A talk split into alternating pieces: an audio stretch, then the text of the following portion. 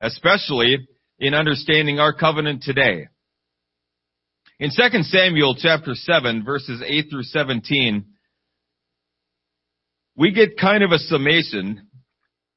The Davidic covenant is interesting because it's kind of scattered throughout different parts of the Bible. But this gives us kind of a summation. 2 Samuel chapter 7, starting with verse 8, says this. Now therefore, so shalt thou say unto my servant David, Thus saith the Lord of hosts, I took thee from the sheepcote, from following the sheep, to be ruler over my people, over Israel. And I was with thee whithersoever thou wentest, and have cut off all thine enemies out of thy sight, and have made thee a great name, like unto the name of the great men that are in the earth. Moreover, I will appoint a place for my people Israel, and will plant them, that they may dwell in a place of their own, and move no more. Neither shall the children of wickedness afflict them any more as before time. And as since the time that I commanded judges to be over my people Israel, and have caused thee to rest from all thine enemies, also the Lord telleth thee that he will make thee an house. And when thy days be fulfilled, and thou shalt sleep with thy fathers, I will set up thy seed after thee, which shall proceed out of thy bowels, and I will establish his kingdom. He shall build an house for my name, and I will establish the throne of his kingdom forever. I will be his father, and he shall be my son. If he commit iniquity, I will chasten him with the rod of men and with the stripes of the children of men. But my mercy shall not depart away from him as I took it from Saul, whom I put away before thee. And thine house and thy kingdom shall be established forever before thee. Thy throne shall be established forever. According to all these words and according to all this vision, so did Nathan speak unto David. Now already we're seeing some overlap between the Davidic covenant and the Abrahamic covenant.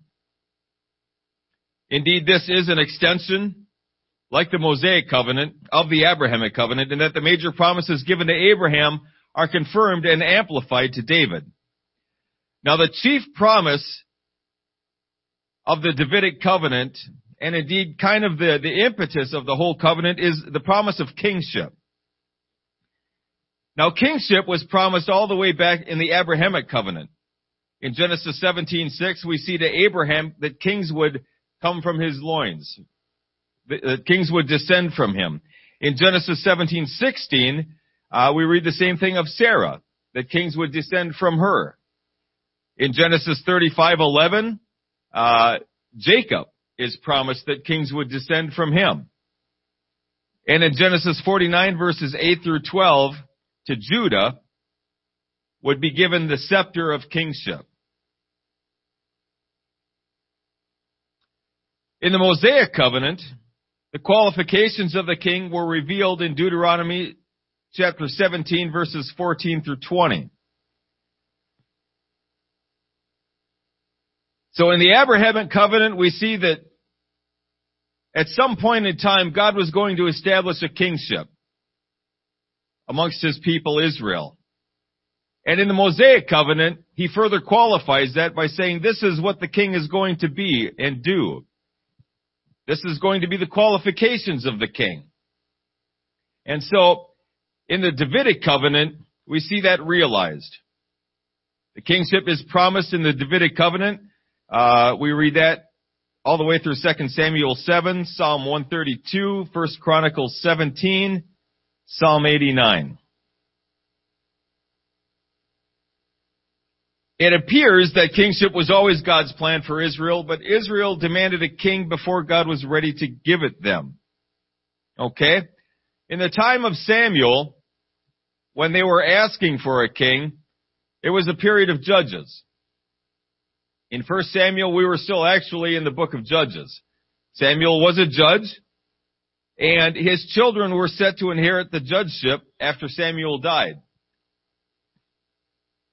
Unfortunately, Samuel's children experienced moral failure and lost the confidence of the people of Israel. They didn't want his children to rule over them. Probably for good reason. But they responded incorrectly in that they asked for a king instead.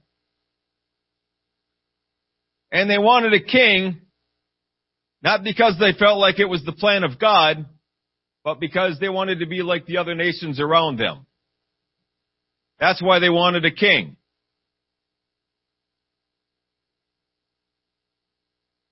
Maybe they were a little bit embarrassed that they didn't have an executor kind of government like the other nations had. In any case, God warned them what would happen if they received a king now. He warned them. And their response was, yeah. Just give us a king. So he said, all right. God chose a man according to their standards. A man who looked the part. Head and shoulders above. Broad. Manly man. He looked like a king. God chose a man outside of the ruling tribe. He chose a man from the tribe of Benjamin, not Judah. It's interesting. Israel entered the promised land 40 years late because of unbelief. In this particular case, they were given a king 40 years early because of unbelief. It was never God's plan to establish his kingly covenant with Saul. It was his plan to establish that covenant with David.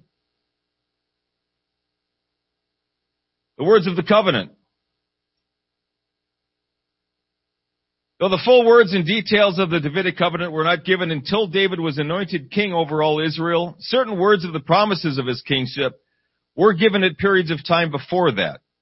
We see in 1 Samuel 16:13 that the Spirit of the Lord came upon David the shepherd after Samuel had anointed him to be king. In 1 Samuel 21:11, the man of Achish spoke of David as being the king of the land. Jonathan knew also that David would be king over Israel in due time. We read that in 1 Samuel 23:17. In 1 Samuel 24:20, King Saul himself declares that, I know that you're going to be king over all Israel. 2 Samuel chapter 2 verse 4, the men of Judah came and anointed David king over the house of Judah. And in 2 Samuel 5 verses 1 through 5, 7 years later, all the elders of Israel anoint David as king over the entire nation of Israel.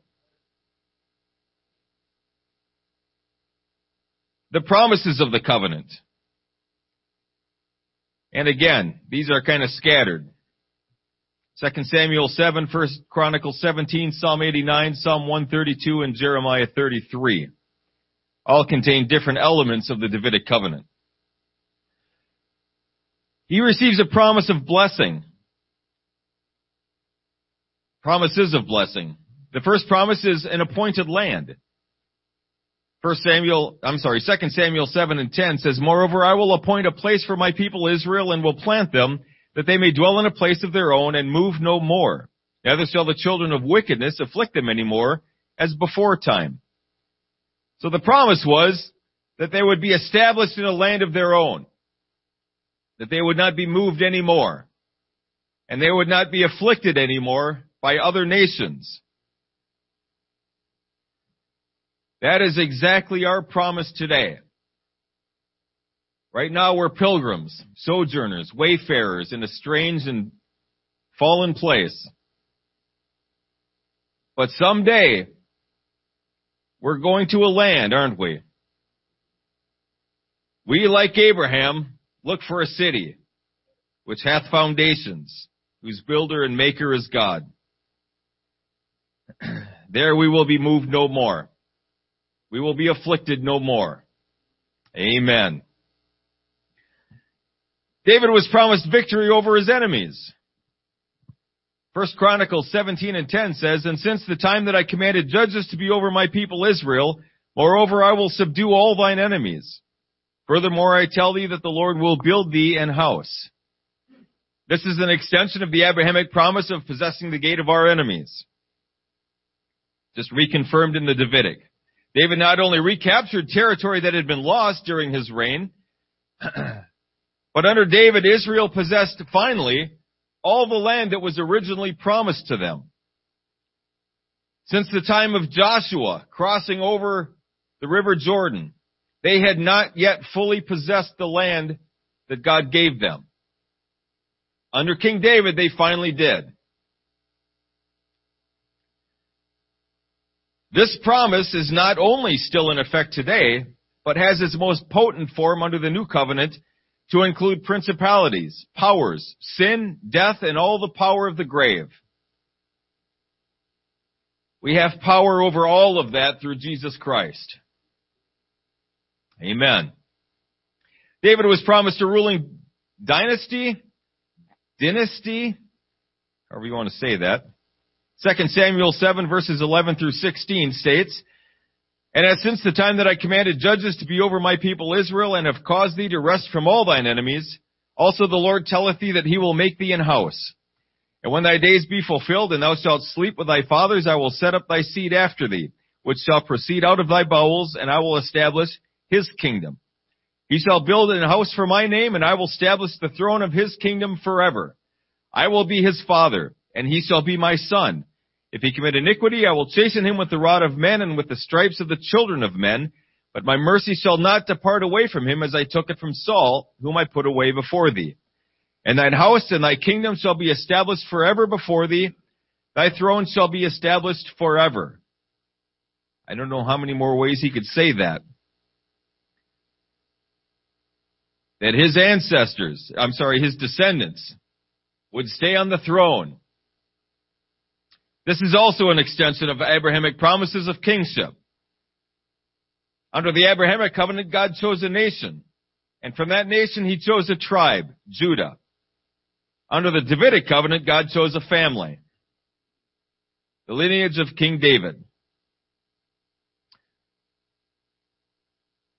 Now we find, interestingly enough, that once the nation of Israel split into Israel and Judah, exactly 0 kings of Israel were of the Davidic line.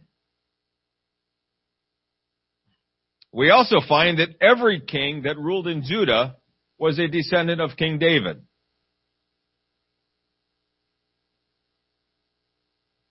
David was promised the sure mercies. 2 Samuel 7, 14 and 15 says, "I will be his father, and he shall be my son. If he commit iniquity, I will chasten him with the rod of men, and with the stripes of the children of men. But my mercy shall not depart away from him, as I took it from Saul, whom I put away before thee." And again, those same mercies are ours today, perfected. The Messianic seed was promised to come through him. 1 Chronicles 17:14 says, "But I will settle him in mine house and in my kingdom forever, and his throne shall be established forevermore." This is yet another extension of the Abrahamic covenant, that through thee shall all the families of the earth be blessed. This promise was confirmed in later writings. Isaiah 7:13 and 14 says, "A virgin of the house of David would bring forth Emmanuel." Jeremiah 33 and 15 says, "A righteous branch would be raised up to David." Matthew 1 and 1 says, "Jesus Christ is the son of Abraham and the son of David." Jesus is the root and offspring of David, as declared in Revelation 22:16. And Isaiah 9:6 and 7 says that Jesus is to receive the throne of his father David and reign over the house of Jacob forever, and that his kingdom would have no end. The terms of the covenant. The first one is faith.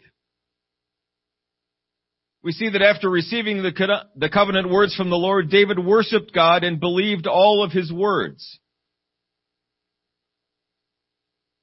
Faith is one term. The next is obedience. God's testimony concerning David was that he was a, quote, "man after mine own heart, which shall fulfill all my will," unquote. And if a descendant of David disobeyed God, God could transfer the throne to another of the seed of David, as he warned Solomon. 2 Chronicles 17, verses 12 through 22. So obedient faith was required. There was an oath given. The Davidic covenant was confirmed with an oath, Psalm 89 verses 3 through 5, and thus it was to be irrevocable. God promised to chasten David's descendants for disobedience, but he would always remember his mercy toward the house of David. His mercies would never depart. And there would always be someone from the Davidic line on the throne. That, of course, fulfilled in Jesus Christ. The blood of the covenant. Concerning David's relationship to the Mosaic covenant versus the Davidic covenant. There were sacrifices. Now we're going to see a lot of parallels between the Davidic here and the Mosaic.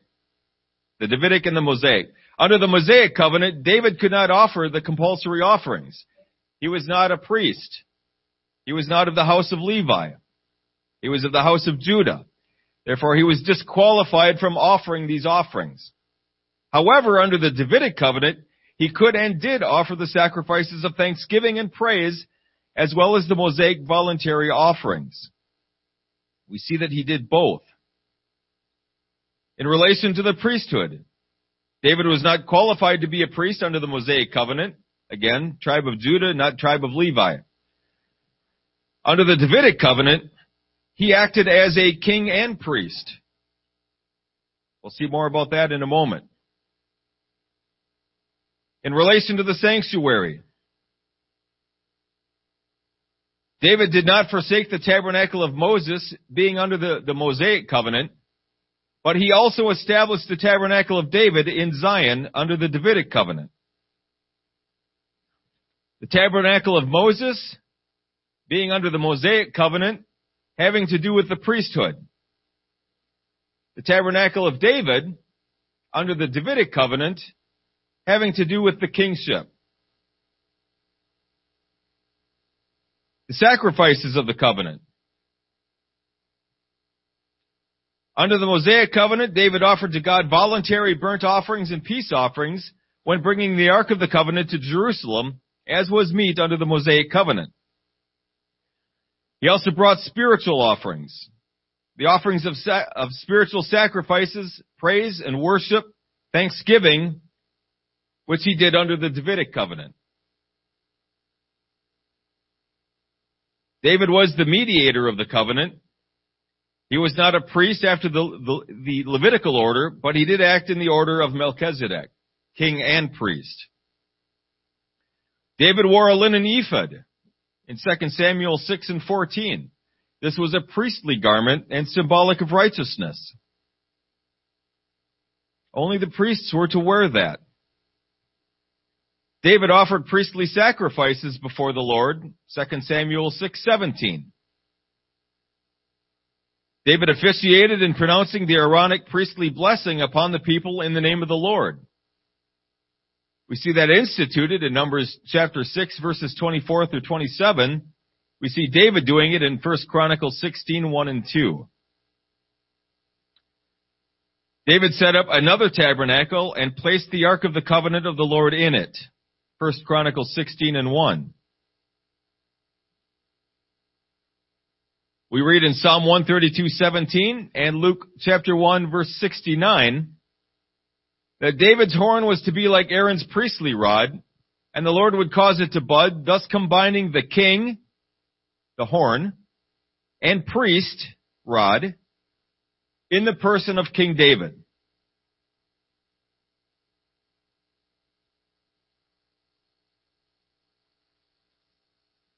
Now we see through these things that things are kind of being set up for our final covenant, the one that we're under presently.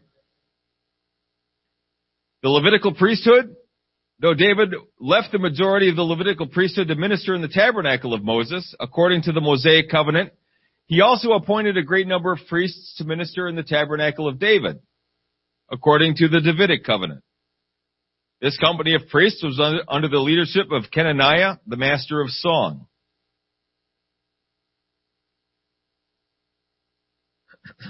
The sanctuary of the covenant. David established his tabernacle on Mount Zion. And from this point in Scripture, Zion carried a twofold significance. One, it was the city of David. It became the capital city, the governing city of the nation, and the city of the throne of King David. This foreshadows heavily Zion, from which Jesus rules and reigns over his people. And we start to see this more and more as we progress through these covenants. As we approach our present time, the covenants start coalescing more and more. They start the vision that they're trying to represent. We can see it a little bit clearer. The throne from which Jesus Christ rules and reigns now is in the heavenlies. In the millennial reign, he will rule and reign from Jerusalem, physically, from Mount Zion. Zion also represents the tabernacle of David. Zion was also a sacred city, the religious capital of the nation, not just the political. It was here the tabernacle of David order of worship was centered. He established an entirely new order, an entirely new way to interact with God. And that was through worship. Before that, their worship consisted of feasts and sacrifices. They would bring a sacrifice to the priest, and that was their method of worship. They didn't really have what we would consider a one-on-one relationship with God. They had a relationship as a nation. The Lord was in the midst of his people. But as far as having an individual relationship, that really didn't exist. We see it in individuals. So we know it could have happened, but it generally didn't. And so, under the rulership of King David and under the Davidic Covenant, we see something way different. A new mindset, a new way to interact with God. And that is through worship and praise. That an individual, we see this in King David. It is reflected in King David. That his relationship with God was very real. It was very personal. We see it all through the Psalms. That he loved God. He loved his word. He had a relationship established with God, not just through sacrifice, not just through the feasts and the festivals, but it was an ongoing personal relationship. And we even see that, maybe the most poignantly, when David failed morally. When David failed, there was a sacrifice prescribed under the Old Testament law that he was supposed to bring. The priests would offer the sacrifice and he would be forgiven. We see no record of him doing that. What he did instead was he repented before God. He repented. And I heard one preacher say that God literally stepped out from that dispensation and entered this one to forgive him. That hadn't been established yet. God forgave him because he repented of his sin. He didn't go through the full Mosaic law. He came to God directly. And that was a new thing. That had established something different. That was the Davidic covenant.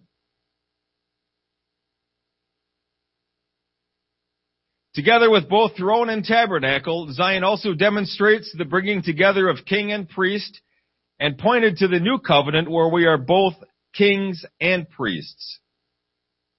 And we're going to see this in the new covenant, that all of these things, the Adamic, the Noahic, the Abrahamic, the Mosaic, the Davidic, all of these covenants are going to be rolled up into one.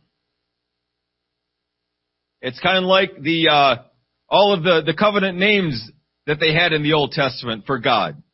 Jehovah Nisi, Jehovah Sitkenu, Jehovah Shalom, all of these names were different aspects of who God was. But today, we just call his name Jesus. Jesus wraps everything up. Jesus is our peace. Jesus is our salvation. Jesus is our hope, our joy. He's everything. All of the covenant names wrapped up into one. And all of these various covenants and all of the aspects of them are either completed, fulfilled, or realized in this new covenant. It's a beautiful thing. And understanding the various covenants and how we got to this place, how the Lord brought us from the fall in the Garden of Eden to this covenant that we enjoy today. It's a fascinating process. It's the process causes us to realize a few things. One, how merciful God is. God is the one reaching out to us. We are never the ones initiating a relationship with God. Nowhere do we find in Scripture, and nowhere do I find in anyone's personal experience, that they initiated a relationship with God. Now, I've heard of people saying that they felt like there was more out there, and they went searching. That's the case in my life. But that wasn't me instituting a relationship with God. That was God drawing me. That was God wooing me, like he does with all of us. So we find in these various covenants, these various dispensations, these methods that God established to interact with people, that he is merciful, that he loves us, and that he desires a relationship with us. Another thing we realize is that without God, we are utterly without hope. Because in every instance, in every dispensation, in every covenant, we fail. We fail. God gives us every possibility, every opportunity to make it. But we never do.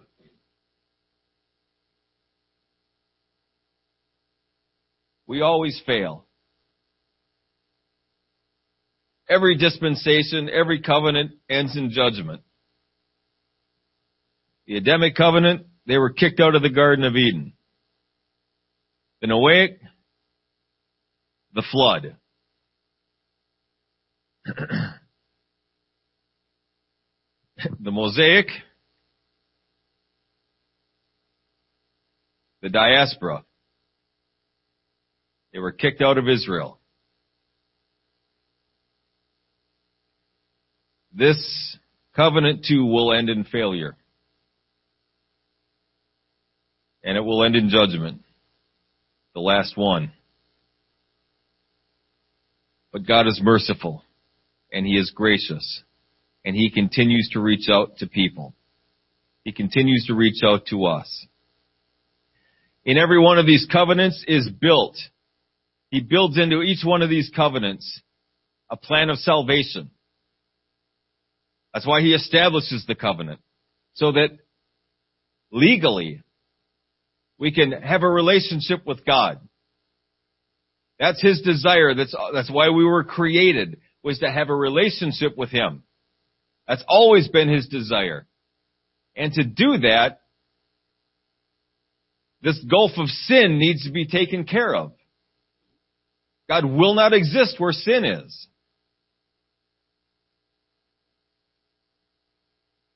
So his righteousness has to be satisfied. He put in, let's call them temporary measures to get around that until the fullness of time. We see the greatest realization of that under the Old Testament, the Mosaic covenant, where through institutions, institutional sacrifice, through the Levitical priesthood, we could roll these sins away. We could roll them forward and have a relationship in the meantime. But it couldn't take care of it permanently. It could never take care of it permanently. This covenant that we're in today is the highest realization that we have of God. In each covenant, we find that He is revealing more and more of Himself to us. More of His character, more of who He is, how He operates. We don't see a lot of that under the Adamic covenant. We see that it's going to take the shedding of blood to cover sin. We see that He requires the sacrifice to relate to Him. But that's really about it. That's all we see of God at that point. Then we get to the Adamic covenant. We see quite a bit more. That it's God's desire to have a relationship and to bless His people. But He requires faithful obedience. Under the Mosaic covenant, we see that kind of multiplied in many different examples. We see God's character because He's given us His law. We see different aspects of God through these different covenants. And so these covenants help us to realize step by step who God is. And again, under this covenant, we have the fullest realization of who God is.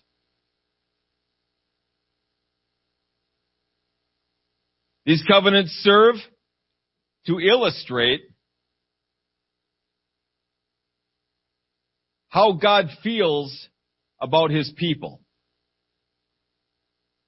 Before the Abrahamic covenant, He established covenants with the world in general. At the Abrahamic covenant forward, He was separating a people out from a sinful and wicked world. He would no longer deal with the world at large.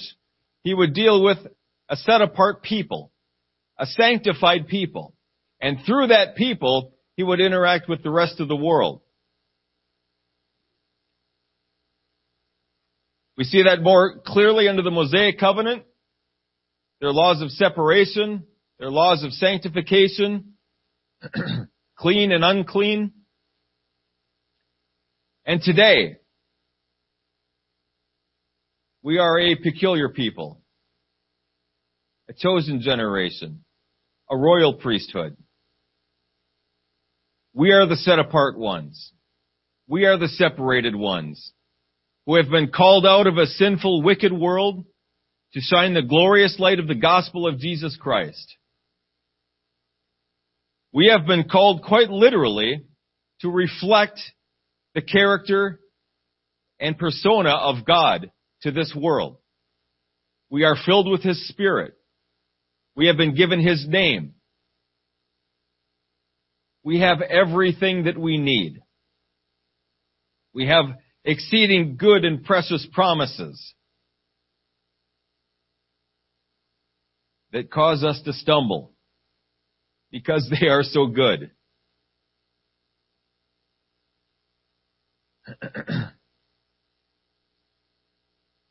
Understanding who God is important. Understanding the God that we serve is vital. Because we are called to reflect Him. We are called to demonstrate Him to this world. When God established a covenant with us, when we entered into a covenant relationship with God, we took on some responsibilities. We gain a whole lot more privileges, but we do have some responsibilities under this covenant. One of those is to accurately reflect Him, to be an ambassador of Jesus Christ. When people look at us, when people hear us speak, when they see the decisions that we make, they need to be seeing Him. We are not our own anymore. We represent someone else now. we represent Jesus Christ. And everything we do and everything we say represents him in some way, good or bad. We need to represent him well. We need to represent him effectually. And by representing, I don't just mean telling people, although we do tell people. We also need to show them. We need to demonstrate him by the way that we live, the way that we talk, the things that we do and don't do. All of these things serve to illustrate to others who have not yet been called out this God that we serve, this awesome God that we serve.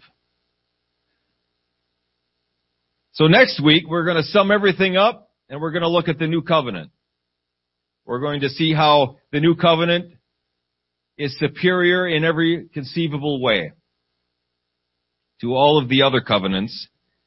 What was fulfilled, what was abolished, new things added.